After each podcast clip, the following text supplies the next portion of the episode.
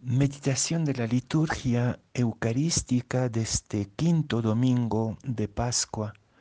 La primera lectura de los Hechos de los Apóstoles, capítulo 9, versículos 26 a 31. La segunda lectura es de la primera carta del apóstol San Juan, capítulo 3, versículos 18 a 24 y el Evangelio de San Juan, capítulo 15, versículos 1 a 8. En aquel tiempo dijo Jesús a sus discípulos, Yo soy la verdadera vid y mi Padre es el labrador. A todo sarmiento mío que no da fruto, lo arranca, y a todo el que da fruto, lo poda para que dé más fruto. Ustedes ya están limpios por las palabras que les he hablado. Permanezcan en mí y yo en ustedes. Como el sarmiento no puede dar fruto por sí mismo si no permanece en la vid, así tampoco ustedes si no permanecen en mí. Yo soy la vid, ustedes los sarmientos. El que permanece en mí y yo en él, ese da fruto abundante, porque sin mí no pueden hacer nada. Al que no permanece en mí, lo tiran fuera, como el sarmiento, y se seca Luego los recogen y los echan al fuego y arden. Si permanecen en mí y mis palabras permanecen en ustedes, pidan lo que desean y se realizará. Con esto recibe gloria mi Padre, con que den fruto abundante, así serán discípulos míos.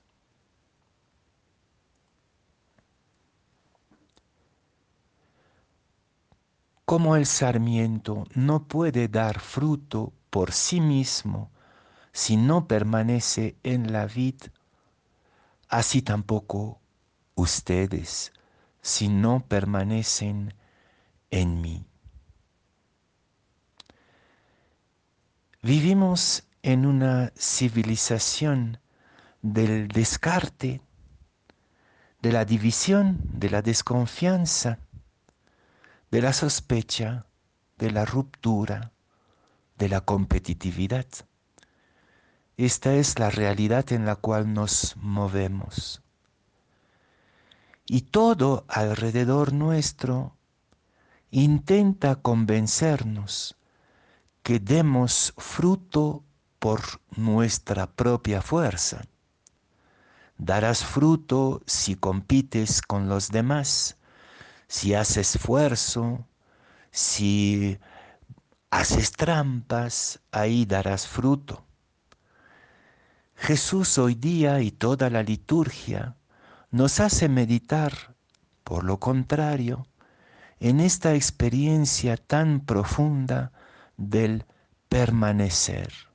Permanecer es la palabra clave de este domingo y una palabra obsesiva del Evangelio de San Juan. ¿Qué significa permanecer? Dos experiencias fundamentales de la fe. La primera es la experiencia de la comunión, de estar unido, unido a la vid, unido a Cristo, unido, unidos entre nosotros. Y la segunda es la experiencia de la fidelidad, de la duración, esta fidelidad de la que habla la primera lectura de los hechos de los apóstoles, permanecían en la fidelidad y crecían, crecían, dice el, autor de los hechos a propósito de las primeras comunidades.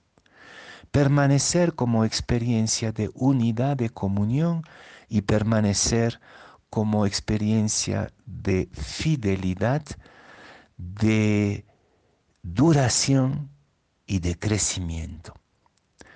Quisiera tomar un poco de tiempo para ir visitando, ir a visitar estas dos dimensiones del permanecer en contraste con la situación de desgarte, de desgarro que vivimos en este momento.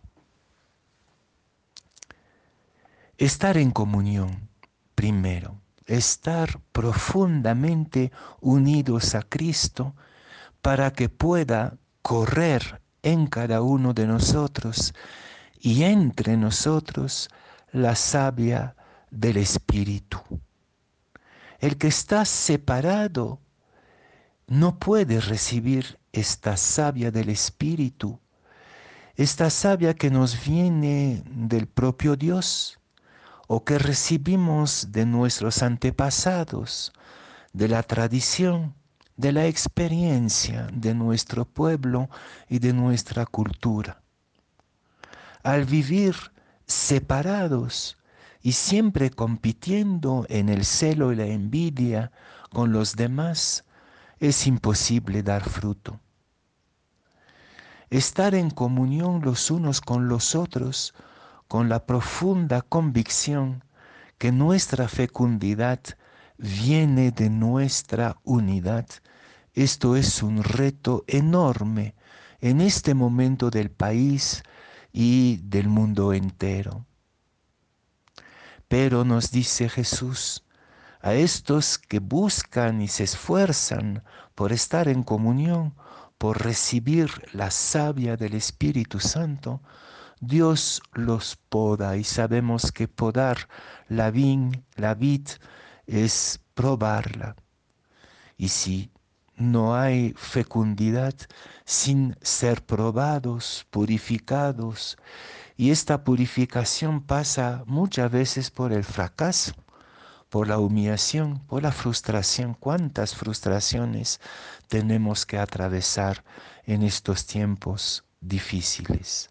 No tengamos miedo de ser probados con tal que quedemos en profunda comunión con la palabra, con la tradición, con los hermanos y las hermanas con los que nos han transmitido todos los valores y sabiduría de nuestro pueblo.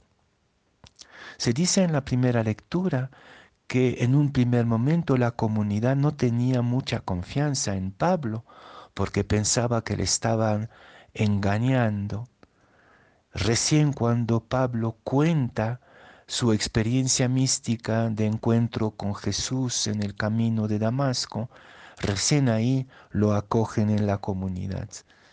¿Acaso no vivimos también nosotros muchísimas veces esta desconfianza generalizada? No creemos que es parte de la comunidad, que es parte de nuestro destino común. Invitación entonces a la comunión, a la confianza, al acoger pacientemente la savia de nuestra gran tradición cristiana, cultural, popular, y no vivir separados en permanente competitividad, celos y sospecha. La segunda dimensión de este bello verbo permanecer es durar en la fidelidad, durar para crecer, y ahí también existe otra ilusión de nuestra cultura postmoderna, esta cultura del descarte.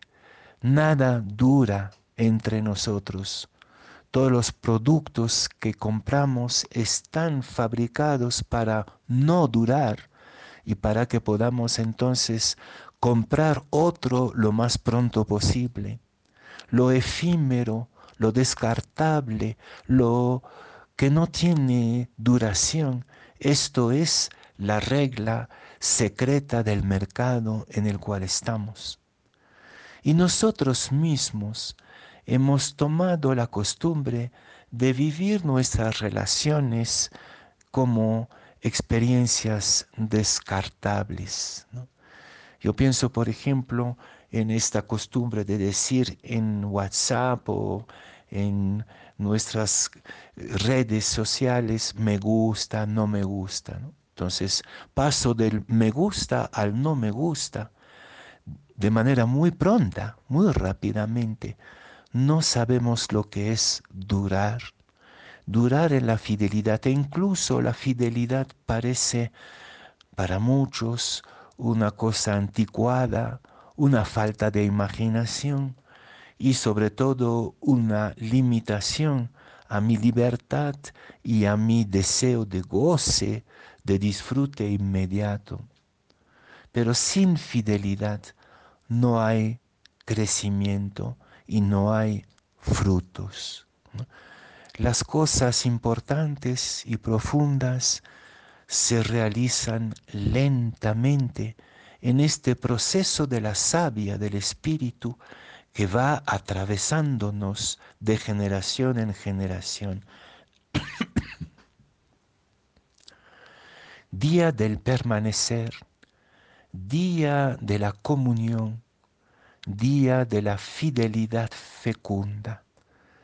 Que hoy día la palabra de Dios nos una en la prueba de la educación al permanecer, en las frustraciones y en los fracasos, en las alegrías y tristezas. Ojalá podamos volver a disfrutar de la unidad entre todos nosotros a través de la palabra de Jesús y de la savia del Espíritu y reaprender humilde y pacientemente el arte de la fidelidad.